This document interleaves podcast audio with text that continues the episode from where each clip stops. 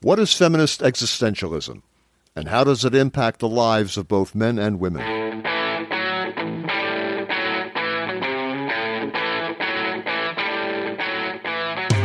Welcome to the Hub for Important Ideas.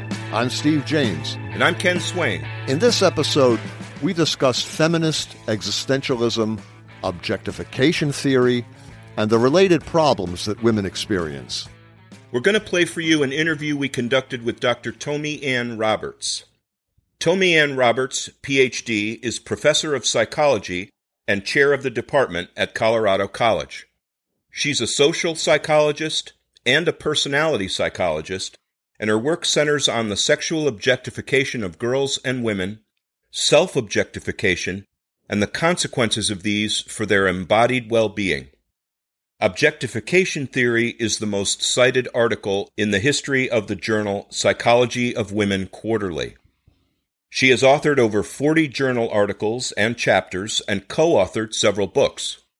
She leverages psychological science as a consultant for reproductive health related product brands and as an expert witness and consultant in legal cases involving objectification and sexualization as forms of sexism and gender discrimination. Here's the interview with Dr. Roberts. Tomi Ann, welcome to the Hub for Important Ideas. Hi, Tomi I'm Ann. so happy to be here. Hi. Oh, it's a pleasure to see you again. Thank you so much for being our guest. So, Tomi Ann, you're known as an expert in feminism and the psychology of gender. You've developed several important ideas in these areas, can we start with the title of your presentation that Ken and I saw? What is feminist existentialism? Yeah, feminist existentialism owes its existence to Simone de Beauvoir, who began to partner with Sartre and develop her own thinking around the ideas of authenticity and life and death that are of course always of concern to to existentialists. But added this idea i think of the notion that he is always a subject and she is other.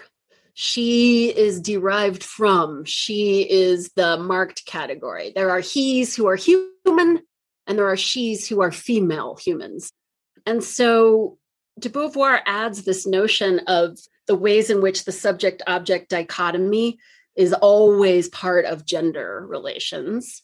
And then I think also an important part for feminist existentialists is really emphasizing the problems of living in a body, because the body, of course, defines women's experiences and women's bodies sort of illustrate and partake of life and death over and over again. And so, this notion of trying to arrive at some form of authentic freedom, selfhood, while at the same time living in a body is what's important, I think, to feminist existentialists. Yeah, the woe man. Yeah, the, the woe, woe man. man. Yeah. uh, so, how do you define objectification theory and where did it originate? Also with Simone de Beauvoir? Yes, yes. As a matter of fact, my good friend in graduate school, Barbara Fredrickson, and I were doing some thinking around the fact that at the time in the late 80s and early 90s, feminist psychology was very much focused on the question of voice and who's allowed to sort of have a voice. People like Carol Gilligan and Nancy Chodorow were doing a lot of interesting work on this idea of the different ways that males and females reason morally, cognitive gender differences. And we were sort of thinking about how disembodied all that work was, how little of that work paid attention to the fact that, as I've just said, Simone de Beauvoir and our other favorite feminist theorists were very concerned about living in the body. I also happen to have, in my final years at Smith College as an undergrad, I was taking an art history course and I came across a little volume by an art historian named John Berger, where he uh, he has a chapter in this book, and it was one of those accidental finds in the library. You know, you're looking for something, and then you end up looking at the thing next to that thing. Um, and it really positively blew my mind because John Berger makes this fascinating argument about the notion of the nude in Western art and the subject object othering of the female feminized body in Western art, and then now in contemporary advertising and on and on. And so Barb and I sat down and we just, it's a lot like the stories that I hear from Tom and Sheldon and Jeff about the beginnings of terror management theory, just sort of conversations where you're thinking, our field is missing something. And then we literally passed the keyboard back and forth and wrote a theoretical article, which got rejected by many journals where we wanted to argue and and we did. We we finally got it published and we argued that sexual objectification objectifying and otherizing the female body is a sort of chronic experience of girls and women in our culture that it's characterized by reducing girls and women to their bodies thinking that their bodies sort of represent them and then commodifying, having that body become commodified. And so we presented this theory and we argued that the first consequence of this problem is that girls and women will come to internalize that perspective on who they are. Much as Simone de Beauvoir said, they will become other to them own, their own selves. And we named that self objectification and we invited psychologists to start to study this. So I understand what you're saying in terms of it being chronic and women becoming commodified from a psychological viewpoint. Can you give us some practical examples in a young woman's life or you know growing up what that means when they're being bombarded with pictures of semi-nude women who are selling they're selling auto parts. Right. it's just you know it's a, uh, it's just incredible when you stop and really you know look at it and you know you're saying i i, I am seeing half naked women all day long. All day long. But what all does it long. what does it mean to a young woman growing up? Yeah yeah. Karen horney too the great psychoanalyst she once said something along the lines of our culture is saturated with heterosexuality and from this masculine point of view, from the male gaze point of view. And I guess I think the thing that that is important to recognize and that became clear for me after after some time after we had published this paper maybe 10 years later I got a call from the American Psychological Association and I was asked to be on a task force on the sexualization of girls. And the APA will put together task forces if they feel as though there's some sort of pressing mental health concern. And so six of us were on this task force. And my role was really to talk about well we, we argued in our in our report that there are kind of three sources of sexualization and objectification one is this cultural thing that you're talking about steve. So mm-hmm. you look around and as horney said the culture's saturated with presentations of women's bodies and body parts. There's sort of dismemberment all over the place right? As as a way of kind of selling stuff. So there's the cultural contribution. Then there's this interpersonal contribution where we the highest compliment we give to a very tiny girl is that she looks so pretty you look oh so you're pretty. not kidding you're not kidding you that my my granddaughter's 3 and she is pretty Yes. But it was the women who come in and say, "Oh, she's so pretty." Yes. I was asking my son this. He says, "Yeah, men men don't stop me on the street and say, "Oh, she's pretty," but women do." Mm-hmm, and sure. I said, "Are we teaching her objectification in this to be absolutely. constantly told you're pretty?" Right, absolutely. I mean, I don't know if you're aware of the research that Carol Dweck has done about the problems with labeling children smart right so we we've long known of the problems of labeling children you know dumb and we avoid that at all costs. But then we became obsessed with this idea that some children are gifted and they're very smart. And her argument is that you develop when you repeatedly tell a child that he or she is smart, you develop in that child this kind of fixed mindset. And then they get very, very anxious around the loss of that potential label, right? So you tell them that they're smart. They end up opting for less challenging things to do in school. Why? Because they want to retain the smart label. And really, this ends up being very demotivating to, na- to label a child smart. Well, right now I'm trying, and, and, part of my work when I talk to parents and you know I go to school districts and things is to talk about the problems with pretty, which is a very very similar kind of fixed label that we begin to attach to a young girl and then oh my god she's going to have to do everything in her power to retain right and then you think about the loss of time and cognitive resources and energy that could be directed elsewhere that's now going to have to be invested in keeping people telling you that you're pretty. So and in steps in steps you know a huge consumer capitalist conglomeration to provide you with the products and the makeup and the surgery and the exercise to keep your body project going right so yeah yeah i i think that's the interpersonal contribution and then the part that's so fascinating to me of course is the intrapersonal contribution the enthusiastic participation on the part of young girls themselves in the self objectifying body project. And why wouldn't you be? Why wouldn't you be? Look Absolutely. around you. Everyone, all the Kardashians and all the, you know, whoever's who are getting all the goods are the prettiest. So, yeah, you're going to go for it. Yeah, we're an amazing, this is an amazing society we're living in. Go ahead, yep. Ken. So, Tomi-Ann, you worked with our friend uh, Jamie Goldenberg on several articles related to TMT, terror management theory.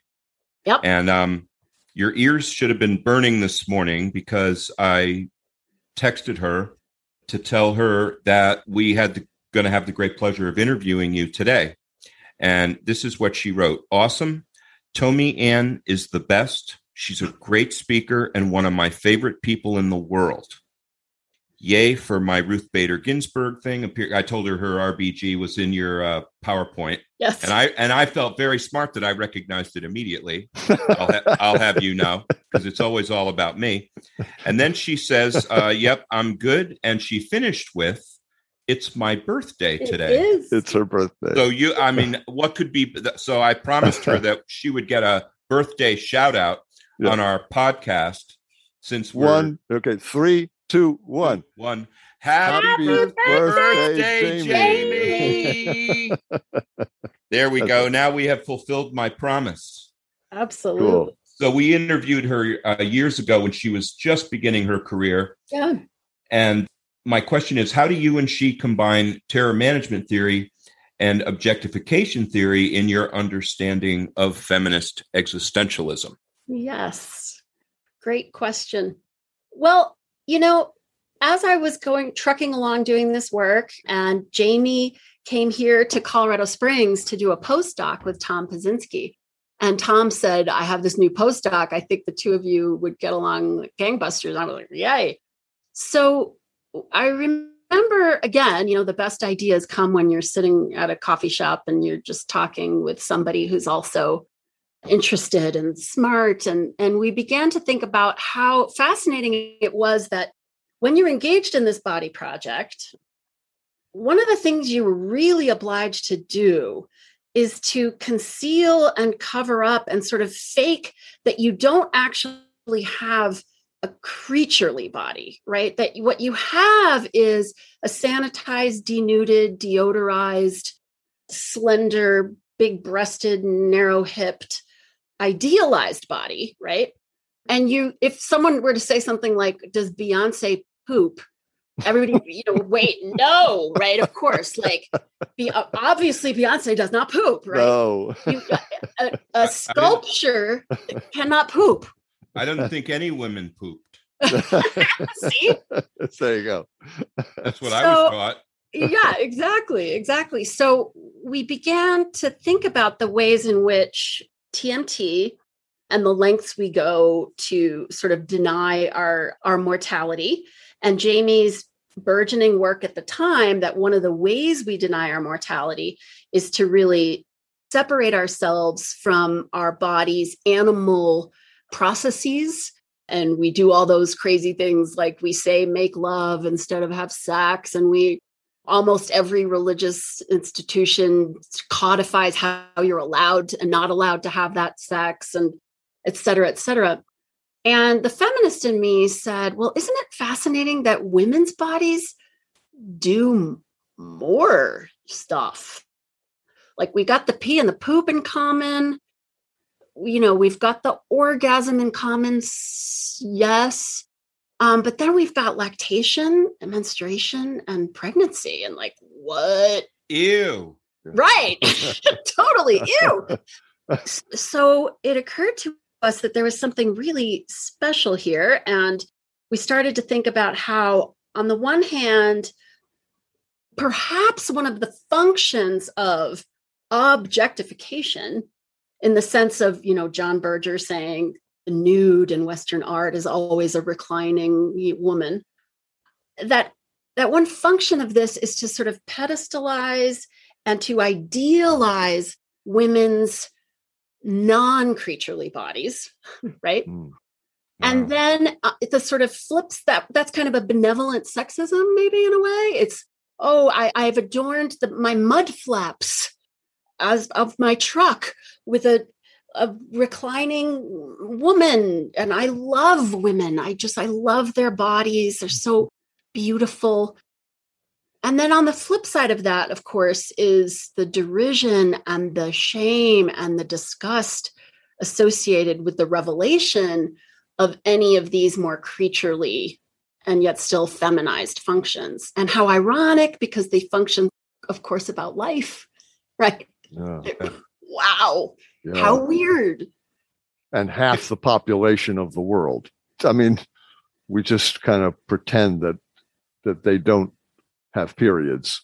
Right. We, and we, we have sanitary napkins yes, to take care yes, of them. Yes. There's nothing unsanitary about a period, but apparently yeah. words like sanitation and hygiene. Yeah, yeah, hygiene. Very and they call them men are very clear in calling them feminine hygiene yeah, yeah, isn't that fascinating? Yeah. Do we are are there any masculine hygiene products? I don't I, think so. I mean i none come to mind like jock itch powder.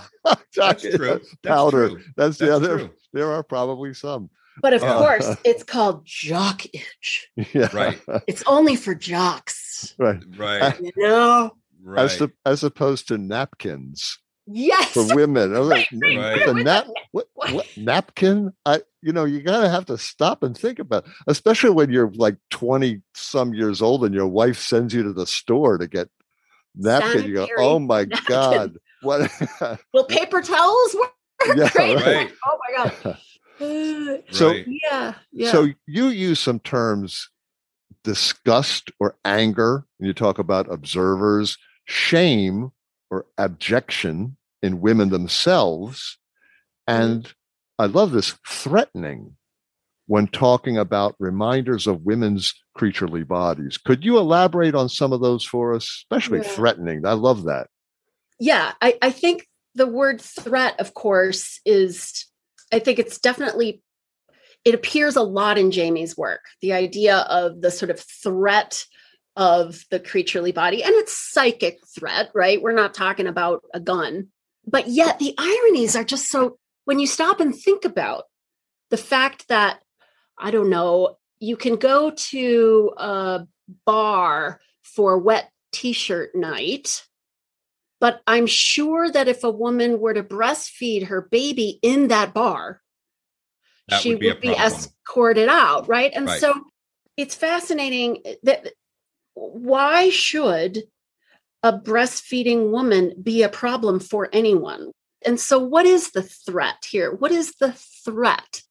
The threat is something like the, the box and the order, the orderliness of gender roles around subject object are now being somehow are now being somehow i'm not i can't use the word threat in a definition of threat um, they're being somehow upended we're also being confronted with the fact that it turns out breasts aren't for men. It, mm-hmm. they're for babies. Okay that's a problem.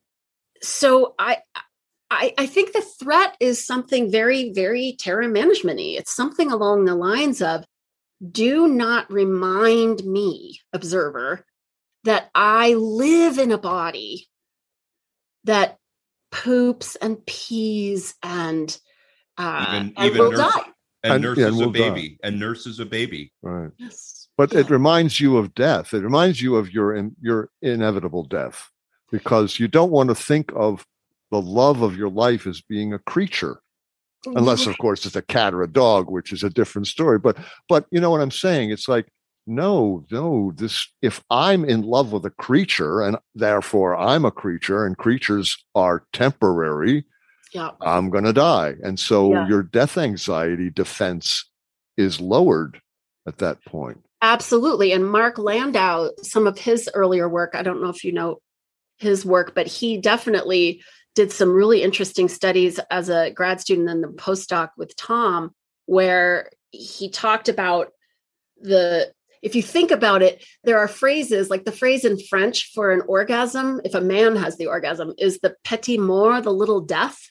So the, yeah, the idea yeah. is yeah, to to connect in in a sexual way with something that is creaturely means I'm dead. Like i right. oh now i'm reminded right? I'm not i'm not engaging with an idealized object of beauty. I'm actually exchanging fluids with a creature. Right. Right. And ah, as part of as part of a biological imperative sure. which is which is has nothing to do with romantic love shakespeare poetry or any you know or, or, any of the songs on the radio well most of the songs anyway mm. uh, you know it's it's it's creaturely it's, it's absolutely creaturely and part of the creatureliness we now know of course is oxytocin there are all kinds of hormones that get released in this interaction that that do make us feel feelings like love and attachment and and that keep us attached to our it keeps a breastfeeding mom attached to her baby. It keeps sex partners attached to one another. And so yeah this biological imperative carries with it some really interesting hormones that are also i don't know about something as vague as love in the sense that these are hormones that attach us to one another they form bonds that keep us around keep us coming back but where does the disgust come from then? Disgust and anger in yeah. the observers. Mm-hmm, mm-hmm. Well, in my work with, so Jamie and I and one of my students and Tom did a study where we we had this setup where we brought in naive participants and they thought, okay, they're about to do a task with another naive participant. And so before we assign you to this task, you're going to meet your the other naive participant and da da da da. Okay. So it turns out the other participant was our Confederate. And she reaches into her backpack and she fumbles out either a hair barrette or a wrapped tampon. And what we found was that these participants who were then about to now go in and do the task, which ended up being bogus and never happened, we sent them to another room. We see how far away they sit from other participant. And then we ask them a bunch of questions about how they rate their anticipated competence and likability of their of their partner. Um, and sure enough we found that participants sat further away from cassie when she dropped the tampon than when she dropped the hair clip an equally feminine object and that they rated her competence as lower if she um, had dropped the tampon than if she dropped the hair clip and so sitting further away from someone is it's associated with the action tendency that goes along with the emotion of disgust. When we're disgusted by something, we put distance between ourselves and that thing. And we also just know from a lot of sociological work around periods that when menstrual status is revealed, people respond with, oh my God, like you've got a stain on your pants. Ah, right. Wow. Um, all of the words you've just been using, sanitation and hygiene, are the kinds of words that we use around things that are otherwise contaminating and disgusting. Right? I've never seen a commercial for any of these products when the actress wasn't wearing white pants. White. White. White True. is pure. That's a good point. White is pure. They're never wearing red pants, are they? No, brown. that would be that would be the smart thing to do, wouldn't it? right. While we're talking about the, both disgust and tampons, I noticed in your uh, PowerPoint that one of the uh, sort of TMT activities was asking someone to put a unused tampon to their lips. Yes. And I noticed that that research was done by two persons, one of which was named Haidt. Would yeah. that have been Jonathan Haidt, who we're really yeah, that's Jon. Big, we're we're big fans of. He, yep. I just love, I just love him and his work. Yeah, and, and that's Jon Haidt, and that was his early work as a grad student with Paul Rozin, and I think he has those sort of five moral domains. Right. And that purity domain of his in moral reasoning, I think, is really grounded in that early work he did on disgust reactions. And Jon and I, we, we get in arguments a lot because he doesn't he doesn't necessarily want to take a feminist. He's sort of coming up with, I think, a very, very powerful kind of universalist set of themes around how human beings organize their moral reasoning. But I'm always like, yeah, a couple of these domains just work differently in respect to feminine embodied experience. And that purity domain is a real challenge for living in the female body. It's, but, it's a challenge. But then you also use the term shame in terms mm-hmm. of the women themselves. Yes, yes, of course. So I think what happens, of course, is that around these body functions, around menstruation and lactation, for example, the culture has come up with a bunch of kind of codified ways, just like we have codifications around the kind of sex you can and cannot have. There's the way you're supposed to manage this. It's your own private affair. You can go in a public restroom and they will provide you with soap and toilet seat covers and paper towels and toilet paper, but you will not be provided with any kind of menstrual product. That is your private business. You are morally obliged to take care of it. And if anybody is a witness to your failure, you should be ashamed. You ought to be ashamed. And of course, you are. I've done some consulting work with Kotex where I write blogs to sort of help young girls who are first beginning their periods to try to work on really challenging and facing that shame and recognizing that the shame has nothing to do with who you are or what an amazing thing your body is doing when it's having a period and everything to do with the culture's I'm sorry, but I'm going to say it again fear of you, threat that you are a reminder that we are all animals, right? I mean, we're walking around pretending we're not. wow. So so periods are really TMT things because they've got a lot of to me absolutely and uh, so i i am in love with periods and i love studying periods and i i spent some time as the president of the society for menstrual cycle research yes there is such a society wow um, and yeah, uh, so there there's a lot going on, a lot going on with menstruation.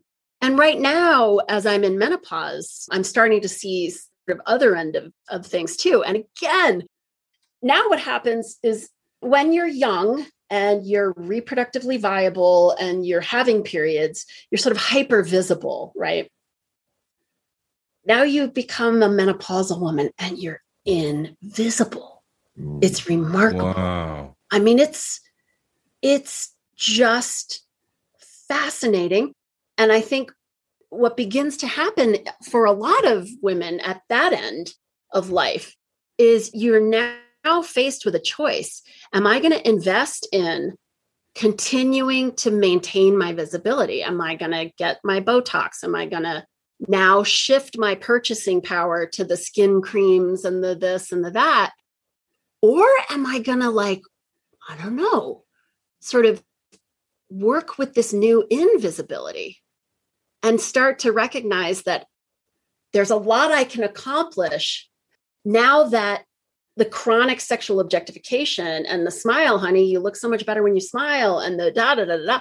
Now that that's off the table, wow, there are maybe some things I could do with this relative invisibility. And I think I just see so many women my age grappling with that choice point. Which way am I going to go? Am I going to invest in staying in the game?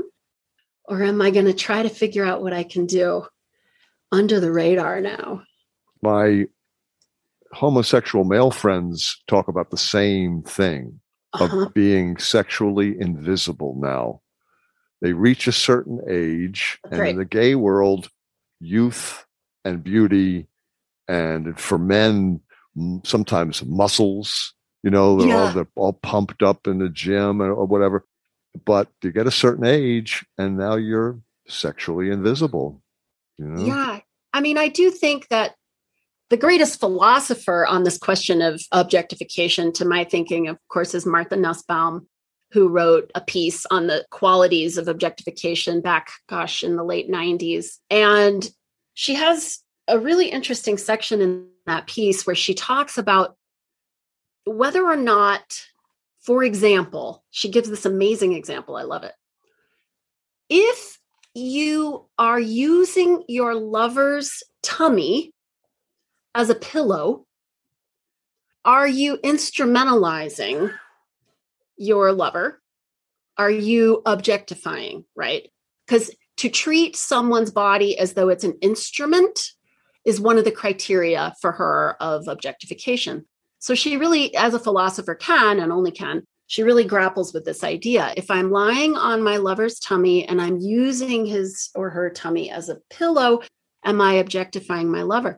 And she ends up saying, in matters of objectification, consent is everything, of course, right? Okay. And so I was thinking about your example of your aging gay friends and how much fun toying with under safe consensual context, toying with oneself as the object of the sexualized gaze can be, right? and I hear in your friends' lamentations, right, that it's like, I can't play that anymore. It doesn't, right. it doesn't go off anymore, right? I can't. And so I never want to be misunderstood in my work as someone saying that self objectification and and the treatment of our sex partners as the objects of our gaze and admiration is always a bad thing. Of course, it isn't because as Nussbaum says, in, in these matters, consent is sort of everything. So, yeah. We've been talking with Dr. Tomi-Ann Roberts about feminist existentialism, objectification theory, and several related psychological issues. We're going to take a short break. Don't go anywhere. We'll be right back.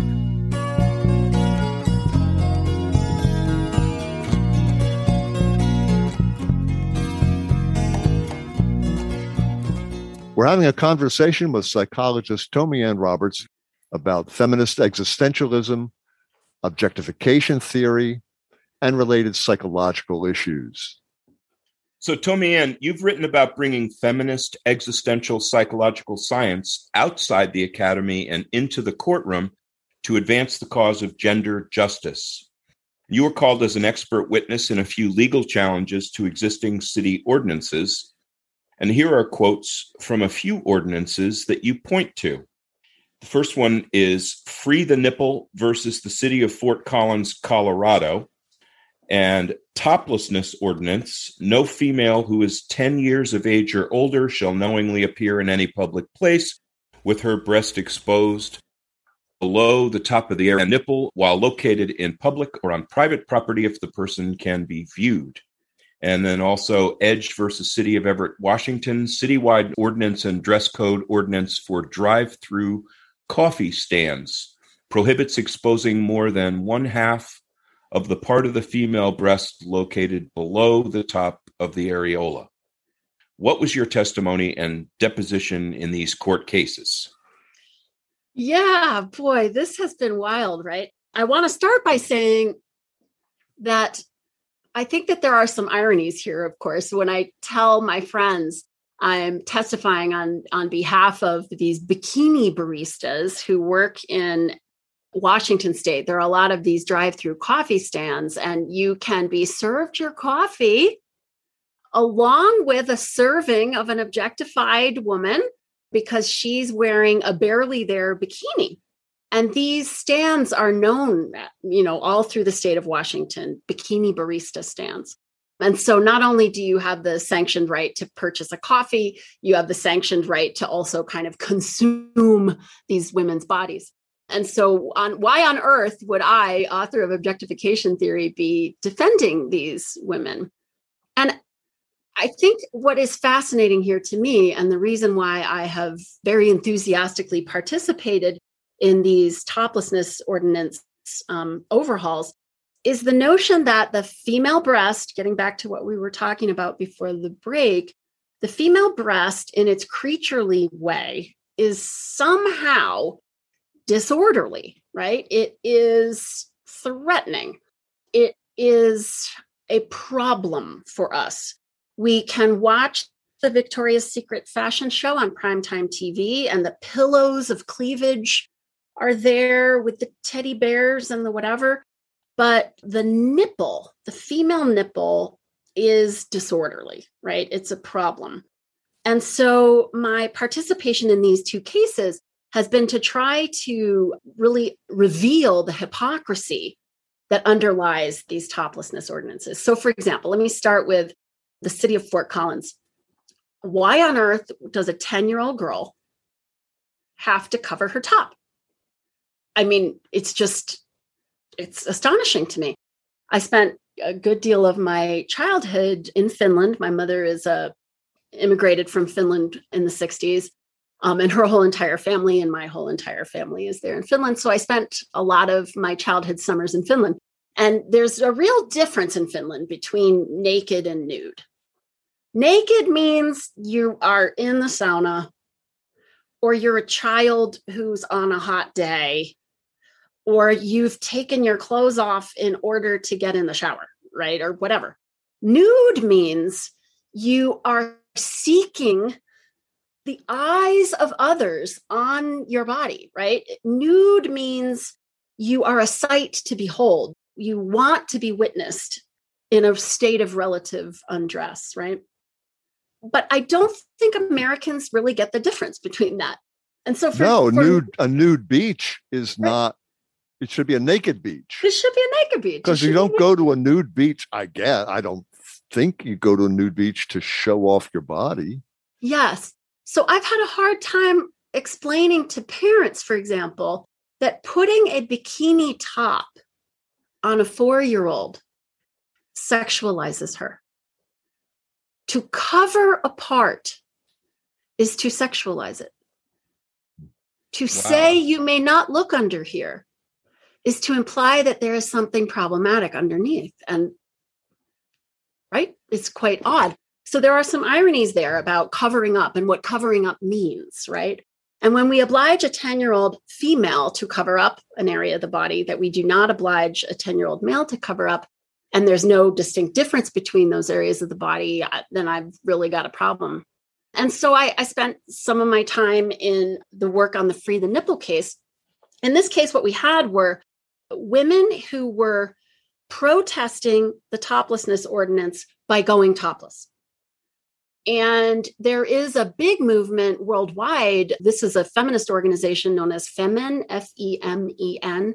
They're less active here in the States than they are in South America and in Europe, where women who are part of Femen protest all manner of political injustice by going topless.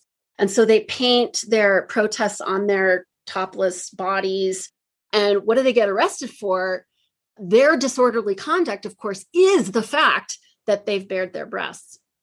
and so my testimony in these cases was really kind of focused on this arbitrary distinction, as I'm saying, between the sexualized versus the creaturely breast. Do I think bikini baristas are living their best life serving coffee in a bikini? No, right? Uh, do I wish they had other ways of making tips? Yes. But do I think it's okay for the cities to shut them down? No, right? This is something that I've been looking, history of brothels is fascinating. Women owned brothels do a bang up business. And as soon as, you know, they start doing well out here in the Wild West where I live, um, you start to see the sheriff coming in and sort of shutting this down. So then you get brothels that are owned by Johns and the whole thing changes. So if like if men are sort of at the helm of controlling the sexualized women's body, then that's fine. And these bikini barista stands are all women owned. These are working class women covered in tattoos, young single moms, and they're they're working what they've got. now, one of the things that was so crazy was I really had an exhausting deposition in the bikini barista case. And the lawyer for the city of Everett, Washington was just bringing all my own work at me, against me in a very, very interesting, almost paternalistic way, sort of saying, Your work, Tomi-Ann, shows that this self sexualizing is very harmful for them. Right. So this is a dangerous job. I'm like, well, logging is a dangerous job. Like, yeah, I mean, I really don't think the city of Everett is worried that these ladies are suffering the shame of self sexualization, but that was what was brought to bear. It was very hard. The justifications for most of these ordinances are things like exposure of the female breast and only the female breast corrupts minors. Creaturely female breast exposure unleashes male sexual violence. And then also, one of my favorites, and I shouldn't be laughing, but it was just so strange to me, was that some of the cities that are protesting these bikini baristas are saying that the bikini stands reduce their aesthetic property values. so we don't want to see these these working class young women in our neighborhood. I mean, it's I mean, really, it's it's fascinating. It's I like wonder, there goes the neighborhood. I wonder if they had the same reaction to Hooters. Is Hooters still around? Is that still a thing? I don't even know. But of course, Hooters is still around. Now, oh. this is very interesting, and I'm glad you brought it up, Steve, because part of my expert report for the Bikini Barista stand was to point out that 30 miles south, you can pay, I don't know, upwards of $200 for a ticket to a Seattle Seahawks game where you can watch the Sea Gals cheerleaders with the busty, I mean, un- just doing their sexualized pom pom dance. Or you can spend $3.25. So, really, this is a very classist ordinance. It's quite remarkable. Hooters, of course, the price point is higher than the bikini stand. Um, and there's Hooters in the nearby area. There's also there's all sorts of restaurants, by the way. That's what they're called that have popped up all around the country. Wow. Yeah, Hooters was the first restaurants. Yep. Great. Restaurants. Oh my god. Hooters was the first restaurant, and it's very quaint now compared to, uh, let's see, there's one called Twin Peaks, um, which is sort of mountain themed. Yeah. Uh, and there's one called the Tilted Kilt, where they wear, you know, a tight bikini plaid because it's a Scottish theme. Restaurants, yeah. So, wow. yeah. Now, talking about the, the topless ordinance, you quoted Judge R. Brooke Jackson's mm-hmm. decision yeah. in the U.S. District Court of Colorado. yeah. Would you tell us what did Judge Jackson say? He, oh my gosh, I was just, I am so honored. I heard from Andy McNulty, who was the lead attorney in this, and my testimony in Free the Nipple v. Fort Collins was completely pro bono. I, I didn't know what I was doing. But this district court judge, Jackson, really took my testimony very seriously. His opinion quoted me extensively. And Andy McNulty told me that I was sort of key in them winning the case. And I'm I'm just so proud of it. But if you don't mind, I will read what he wrote. And yeah, we'd love said, it. Yeah. He said, based on the present record and Dr. Roberts' testimony, I find that the ordinance discriminates against women. It is based upon ipse dixit, which of course is Latin for something is true because we say it's true. In this case, the female breast is a sex object because we say so. That is, he wrote, the naked female breast is seen as disorderly or dangerous because society, from Renaissance paintings to Victoria's Secret commercials, has conflated female breasts with genitalia and stereotyped them as such. And here's the kicker, man. I love this line.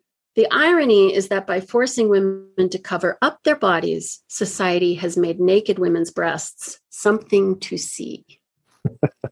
Nice. Yeah, I didn't know that Judge R.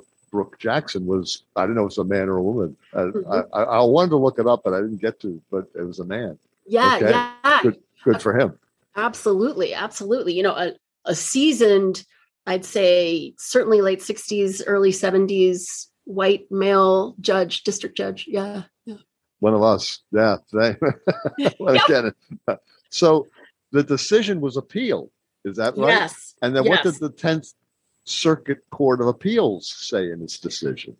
Well, this was so cool. So we won in district court, as I just said, and, and that was Brooke Jackson's um, opinion.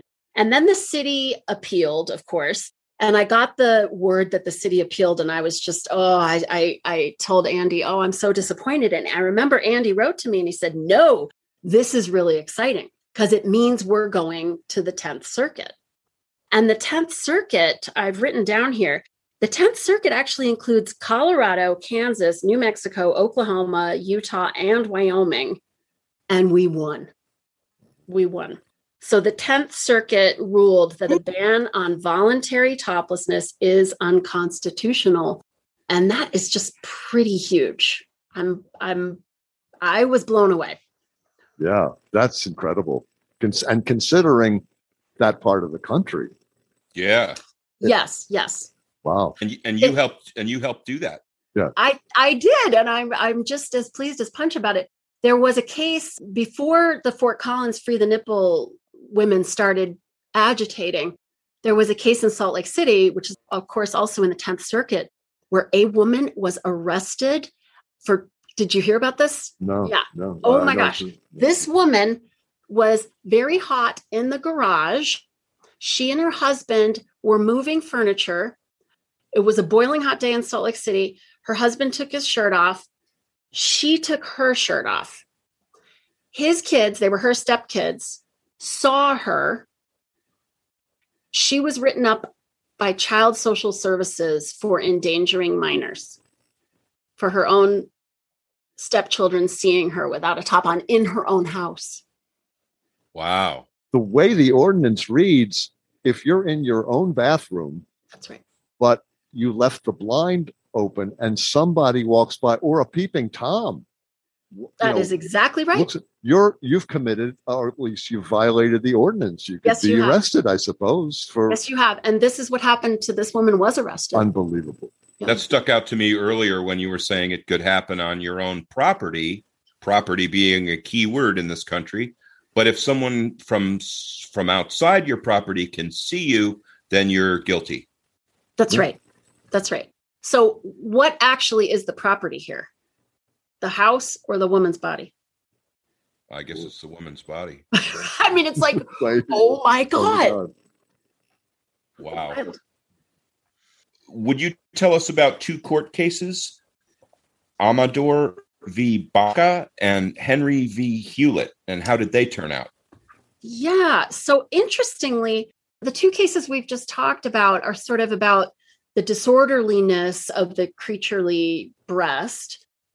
And these two cases, Amador v. Baca and Henry v. Hewlett, are about something quite different, but still very much relevant to this to what we're talking about today.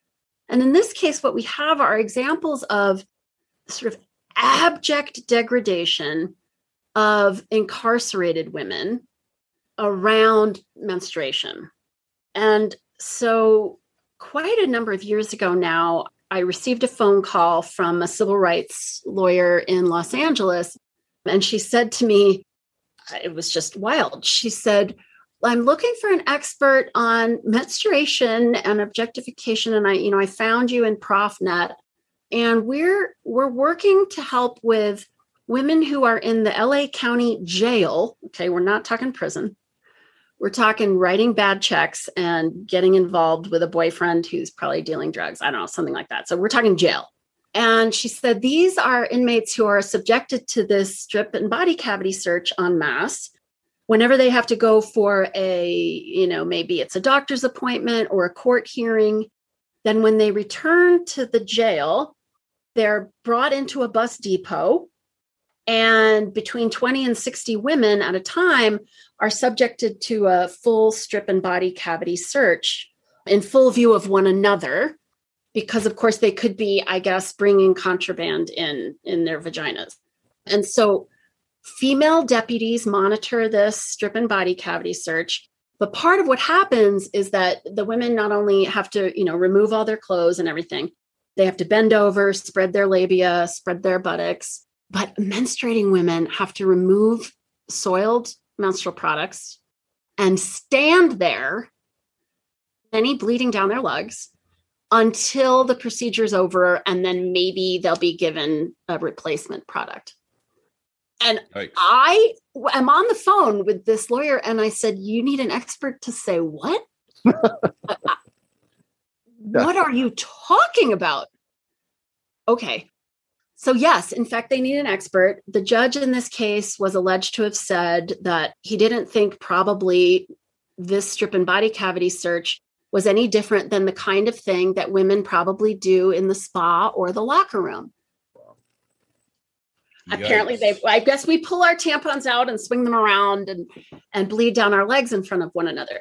What I think was so astonishing was the lack of recognition that the the self objectification and the project of keeping yourself from the shame that's going to come with the revelation of menstrual status means women don't talk to women about this. It's not just that we're keeping this from y'all, we are keeping this from each other.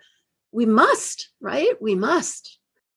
And so yeah, I I ended up joining as an expert on on this case and part of my testimony of course was to argue that menstruation, as we've talked about, is associated with disgust and contamination. Also, revelation of menstrual status on the part of women themselves gives them terrible feelings of shame, and that this constituted a kind of cruel and unusual punishment. And then, as I was still involved with that case, I also found out about Henry v. Hewlett, and I was an amica in that case. And in that case, you had a similar situation. It was in a prison, the inmates were rounded up. And in that case, oh my God, the strip and body cavity search was done as a kind of exercise, a training exercise for the deputies. This is how you do it. Yeah. Yeah. Yikes. Yeah. The the dehumanization. the forget objectification. It's the dehumanization.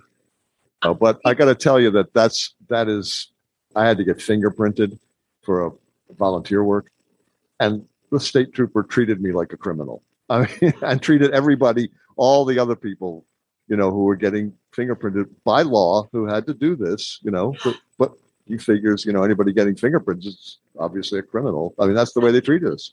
It's that's dehumanizing. Right. It's just, you know, that's the way it is. That's uh, exactly right. And when you think about, I'm sure that as you ha- had the fingerprinting done, they were probably quite aggressive with your fingers. Oh, right? yeah. These are uh, an object's fingers. They don't have the same amount of feeling, right, as a subject's fingers would have. Yeah, yeah. And now imagine it's the very most private, very most abjected part of your body right like oh, right and so many of these women many of the inmates testimonies were I mean, it, it was the worst experience of their entire life. that they felt that they had essentially been sexually assaulted. Yeah.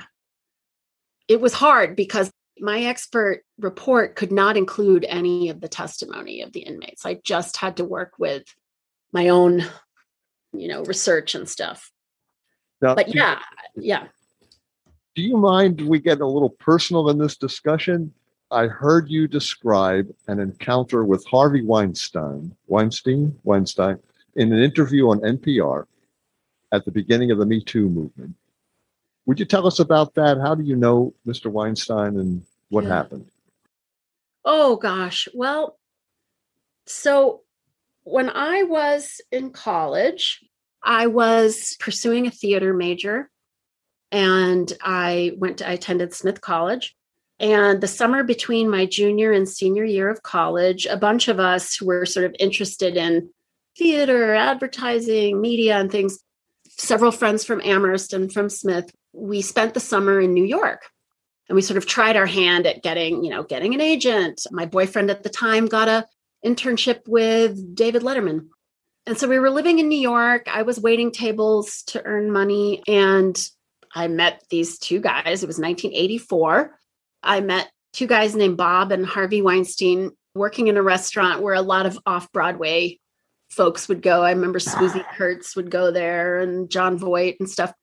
And so I meet these two guys and they're, you know, new producers in town and they're they're bringing a lot of foreign films.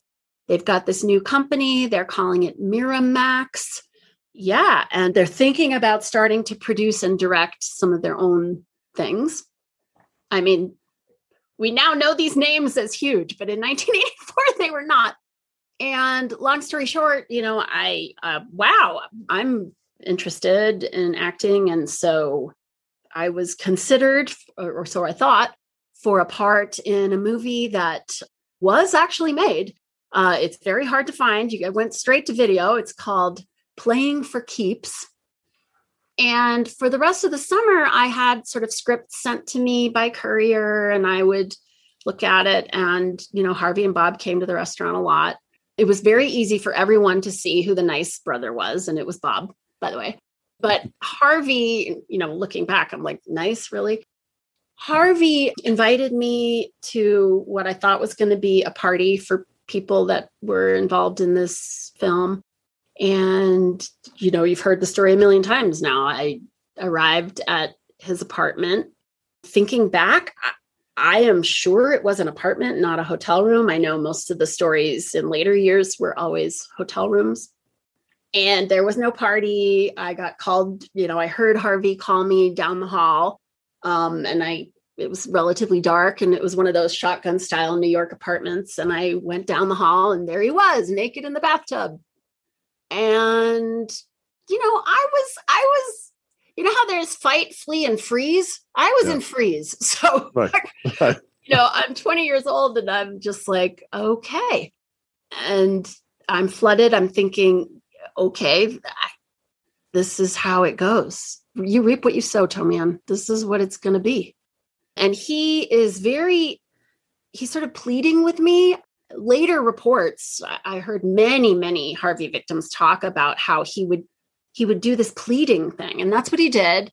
You know, there's going to be a topless scene in the movie. And Tomi-Ann, if you can't take off your top in front of me, then it's going to be really hard for you to play the part. And come on in this bathtub and blah, blah, blah. And I, I don't know how I talked my way out of that, but I did. It was one of these like don't poke the bear sorts of moments and I I just sort of politely backed my way out. I remember I asked a maid or somebody to let me out and she did. And 2 days later I went for the reading and I got there and the casting agent said to me, "You know you're not getting this part, right?" You're not wow. getting anywhere. you're, you're done. Yeah. Man. So this was not the sort of story that I've told to many people. I mean, you know, I when I I really essentially sort of tossed my acting ambitions in the wastebasket. I came back to Smith. I ended up majoring in psychology. I ended up going to grad school. I ended up studying this stuff. I mean, it's pretty nutty. I think our autobiographies, they are not written going forward, right? They're written going back. And so now I find myself looking back and going, huh, that's interesting that that's what I found fascinating and what I wanted to study. In 2017, I came up, uh, I had taught class. I came from downstairs in my building to my office. I looked at the New York Times and I saw this article about Ashley Judd. And it was written by Jodi Kantor and Megan Twohey. And they were talking about Harvey Weinstein doing this thing in a shower. And a, I was like, oh my God. It was so uncanny how alike my story it was. I just, I couldn't believe it. So on a whim, I wrote an email to Jodi Kantor and Megan Twohey, and I, I, I literally just sort of told my story. I said, you know, I'm not an actress. I'm a psychology professor. I've never had the opportunity to tell someone this who would get it. Yeah. Or for for whom it was appropriate. I don't know. I don't know how else to explain it. Once in a while, I'd be I, I don't know, I'd be at an Oscars party. You know, you go to an Academy Awards party at a friend's house, and there'd come Harvey Weinstein, and I'd be like, hmm. hey, y'all, you know, the casting couch is real. And everybody would just laugh and eat their pizza. And, uh, you know, and I got a call the next day from Jodi Kantor, and she said, You have the dubious honor of being the old, the first story we have. Like 1984 was the like earliest story. Wow. Wow. So, the Me Too movement. Me, you're the first Me Too? Yeah, Me Too. It's so aptly named, isn't it? It's perfect. Yeah, yeah, Me Too. Right. And I hadn't heard that phrase. But yeah, Weird. reading this thing about Ashley Judd, I'm like, Me Too with Ashley Judd? What? And that's my first thought was like, oh my God, that's exactly what he did with meat. It involved a bathroom, you know, in her case, it was a shower. In my case, it was a bathtub. And then all these stories start to come out. Wow. Oh. We also heard a rumor that the late Rush Limbaugh once described you as one of the feminazis. Yes. What did he mean by that term? Yeah. Well, you know, I mean, standing there in the threshold of Harvey's bathroom and realizing, like, wow, I am like the only thing I have to contribute here is my sexualized body. That's what this is about it just was such a moment, you know? And fast forward to some of the first studies that um, we did after we published objectification theory. The very first study we did, where I'm a psych scientist, you sit around, you try to figure out how are you going to operationalize. As you've talked to Tom and Jeff and Sheldon, how do you get people to think about their own mortality but not really think about it, right? And so they have their mortality salience inductions. And we had to be like, how can we get people to feel self objectification without them knowing it? You know, like what, what, and then also as feminists, like, how are we going to do it in an ethical way? Like, we're not going to set up some lab where we're having dudes give women the once up and down. And we thought it through. And then I remember I had this, I thought, you know, I've had the experience of standing all alone in a dressing room and feeling a little like I felt in the threshold of Harvey Weinstein's bathroom, where I'm like, I'm trying on swimwear or a bra or something. And even though I'm alone in the dressing room, I feel like, oh my God, you know, I don't meet the standards of the idealized, here I am trying to stuff myself into something. And and I'm confronted with my objectified body in the mirror, and it doesn't quite cut it, right? So that's what we decided to do. So we contrived an experiment where we had undergraduates believe that they were part of a consumer decision making study. And they came into the lab and one by one, you know, you oh first smell these different fragrances. Okay, now we're going to have you try on a garment of clothing. And individually, male and female college students, they go in a dressing room and they're instructed to try on either a swimsuit or a sweater and then we say, sometimes it takes some time to get used to a garment. So while you're waiting, and then we're going to ask you your feelings about this garment. While you're waiting, could you please do some math problems for the math department? Anyway, so what we found, of course, was that in women, no matter their body mass index, who were standing alone in a swimsuit, performed significantly worse on these math problems than women standing alone in a sweater. And there was absolutely no difference for men. So, our argument there was that this self objectification, this feeling of, of, objectification, just like standing in that threshold of Harvey's bathroom, is flooding. It's this flooding experience of the sort of of being confronted with this flawed sexualized body, right? And it leaves you with relatively few cognitive resources left. And so that's why the women in the swimsuits, we said, perform more poorly in math, and why the project of self objectifying and constantly checking your hair and all this kind of stuff is taking up cognitive resources that you would otherwise have to do other things. And yeah, Rush Limbaugh got a hold of our study and he did a whole radio program about the study. And he said that some feminazis, my colleague Barb Fredrickson and I, just proved why bimbos are dumb. Whoa. Oh, man. that sounds like him. Oh, doesn't it? Jeez.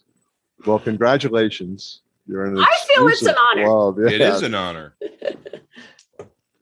So me, Ann, just in summary, how does de-objectifying women help us all, men and women?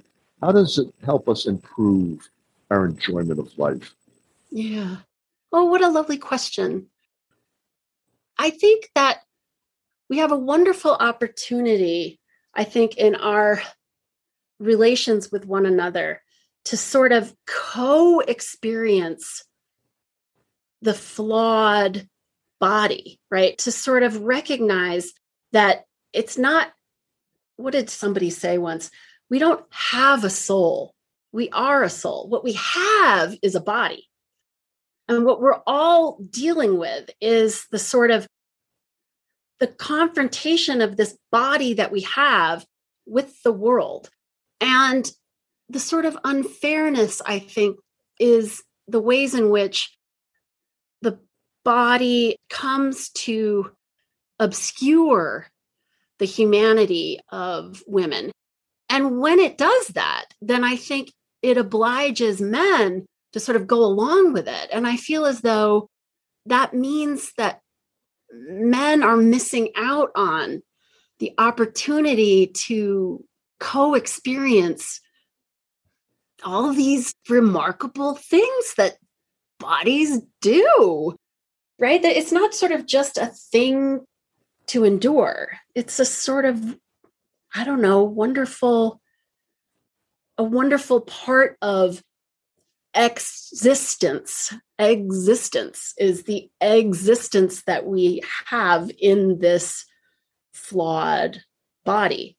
And the amount of work we do to sort of deny that, I think, leaves us missing out on all sorts of stuff to share, all sorts of ways to be like, wow, that's how it feels for you? Wild, right? That doesn't feel that way for me. It feels this way. Or I don't know, that's what you have to do. That's how it is experienced by you. How how fascinating. Tell me, Ann, are things improving for women? And where's their hope? Yeah. Oh golly, I, I, you know, I I am pretty bummed out. Actually, I I just feel as though misogyny is the is the toughest nut to crack, and I I think it's because, frankly, so much we're talking about dividing the world in two, and so there's so much to gain by women themselves participating fully in the objectifying and self sexualizing culture. But we now know from research that to the extent that you self objectify, to the extent that you primarily view yourself as a sexualized object, you don't identify with feminism, you don't care about gender equity, you vote for Trump because you see that the way you're going to get anywhere in the world is through associating with men, right? And the way you're going to be able to associate with them is by sort of leveraging your sexualized body. And to the extent that you're going to opt out of that, it's a huge ask. It's a huge ask. And so part of being in that frame of mind is to not see other women as your sister. They are your competitor. And so we don't, I feel quite hopeless about the movement ever finally taking hold because there is too much to gain by some women competing by leveraging that sexualized body with other women. So it, it becomes very difficult to recognize the sisterhood that I think is required for true gender equality. So I'm a little negative about that. Fascinating.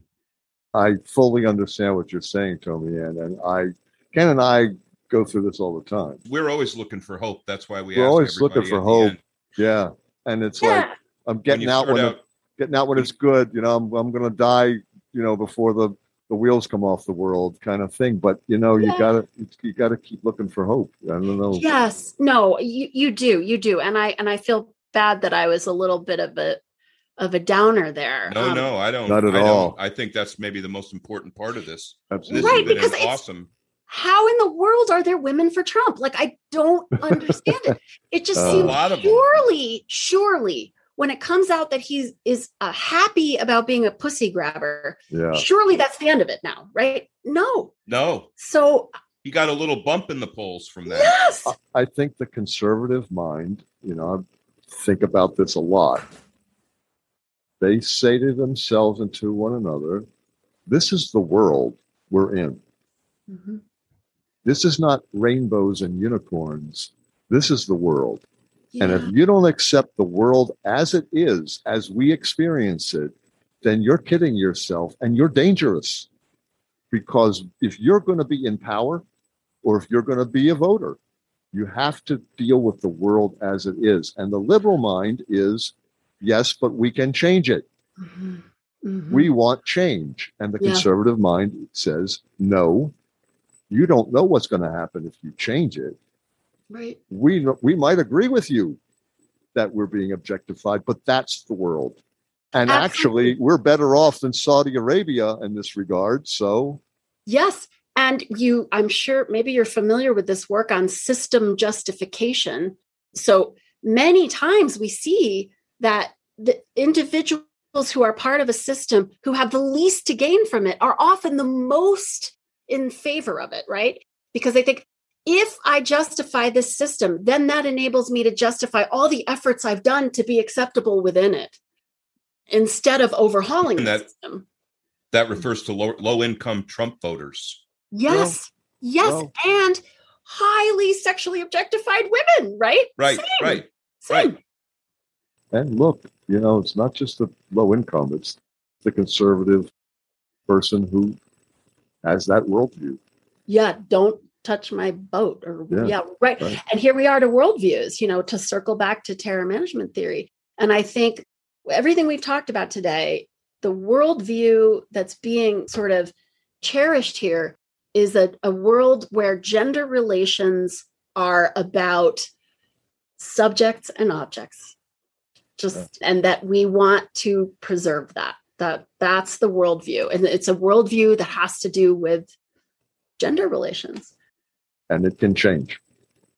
Right. Uh, yes. Says that- the optimist. Says the optimist. yes, yes, it, it can change. And I'm I'm thrilled about to the naive observer, it's probably ridiculous for me to be thrilled about the victory in the 10th circuit about female toplessness. But now that we've talked, maybe you can see why I am. Yes. Um, Completely. yeah, yeah. So, folks, we've been talking with Tomi-Ann Roberts about feminist existentialism, objectification theory, several related psychological and legal issues. Tommy Ann, thank you for a, a wonderful conversation. This has been great. Thank you so much, both of you. I've enjoyed myself so much. Well, I hope you're going to be our guest again because I think we have a lot more to talk about after I bet this. we do. You're a Yeah. great, you're a great guest. Thank Yes. you so much. Thank you so much. Yeah. Bye. Bye bye. You've been listening to an interview with Tomi Ann Roberts about feminist existentialism, objectification theory, and the related problems that women experience. So, Steve, what are your takeaways? Well, it's hard to put yourself in someone else's shoes, especially if you're a guy and the shoes are a woman's. But Tomi Ann really makes the woman's perspective easy to understand and share. She really does. Right? Her examples are great. Well, she takes an esoteric concept like the subject object othering of the female body in Western art and contemporary advertising and so on, and makes it clear and personal. She explained the sexual objectifying of the female body, which is characterized by reducing girls and women to their bodies thinking that their bodies sort of represent them, and then having that body become commodified as a chronic experience of girls and women in our culture. She and her colleague Barbara Fredrickson developed objectification theory. It explains the problem for girls and women who come to internalize that perspective on who they are. They become other to themselves. They're pushed to objectify themselves. That's right. And this ties back to terror management theory and the ideas of Ernest Becker that humans have a problem with our animality. We go to great lengths to deny our mortality, and one of the ways we do that is to separate ourselves from our body's animal processes. Tomi Ann says our culture doesn't want us to have a creaturely body. What a woman is supposed to have is a sanitized, denuded, deodorized, slender, big breasted, narrow hipped, idealized body. It sounds like a Barbie doll. yeah, doesn't it? And if someone were to say something like, Does Beyonce poop? Everybody would be, well, Wait, no, of course. Like, obviously, Beyonce does not poop, right? that, that's hilarious.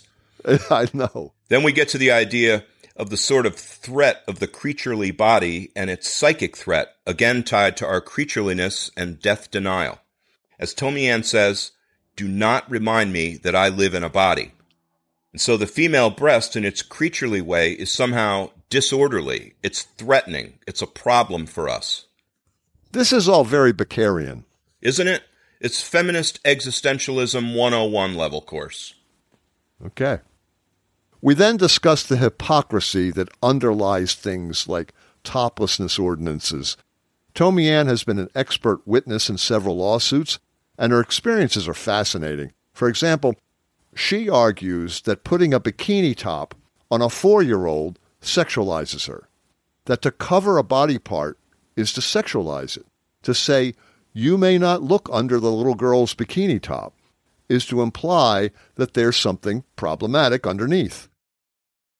The judge in one of those cases, relying on Tomi Ann's research, wrote the naked female breast is seen as disorderly or dangerous because society, from Renaissance paintings to Victoria's Secret commercials, has conflated the female breast with genitalia.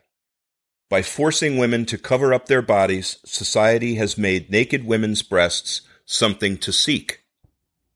In the same way, menstruation is associated with disgust and contamination. She said, revelation of menstrual status on the part of women themselves gives them terrible feelings of shame.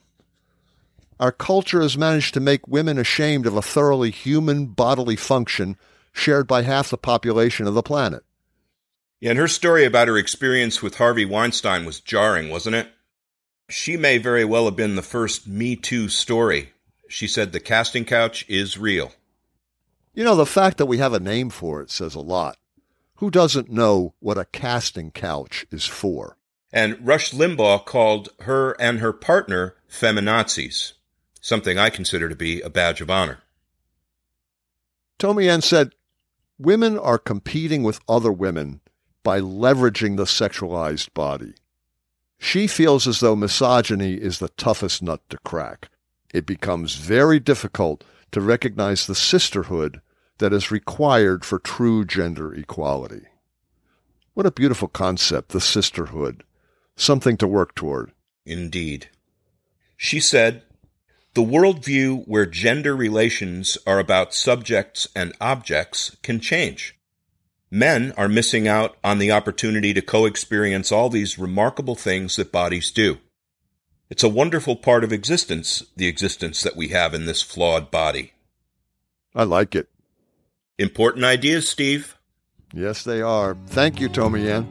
Folks, join us next time. Like us on Facebook. Please recommend us to your friends. And you can find us at www.thehubforimportantideas.com. And support us on Patreon at www.patreon.com front slash the hub important ideas. We are 100% listener supported. And please check out our documentary video series, Conversations with Solomon, exploring human motivation, now on YouTube. Thank you for listening to the Hub for Important Ideas. I'm Steve James. And I'm Ken Swain. Stay safe, everybody. Stay well. This has been a Contemporary Heroism Initiative production.